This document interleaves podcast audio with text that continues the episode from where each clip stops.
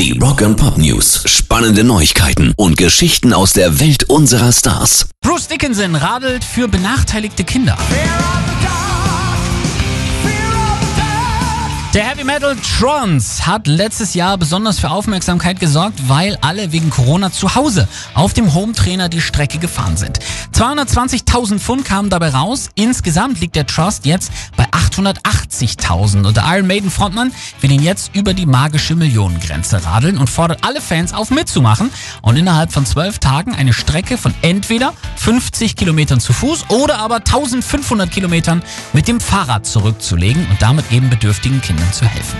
Normalerweise radelt man die Strecke von London nach Donington zum Festival, aber weil das auch dies Jahr ausfällt, macht halt jeder zu Hause mit. Rock and Pop News.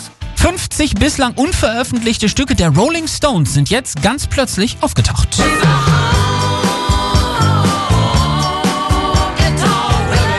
Unter dem Titel Fully Finished Studio Outtakes hat ein japanisches Bootleg-Label, das sich Black Frisco Records nennt, Aufnahmen auf drei CDs zusammengestellt, die es nicht zu einer offiziellen Veröffentlichung durch die Stones geschafft haben. Die CDs beinhalten Material mit Co-Band-Gründer Brian Jones noch aus den 60ern, Tracks mit Mick Taylor aus den 70ern, Material, das mit Ronnie Wood auch noch aufgenommen wurde und auch die Audioqualität ist tatsächlich erstaunlich gut.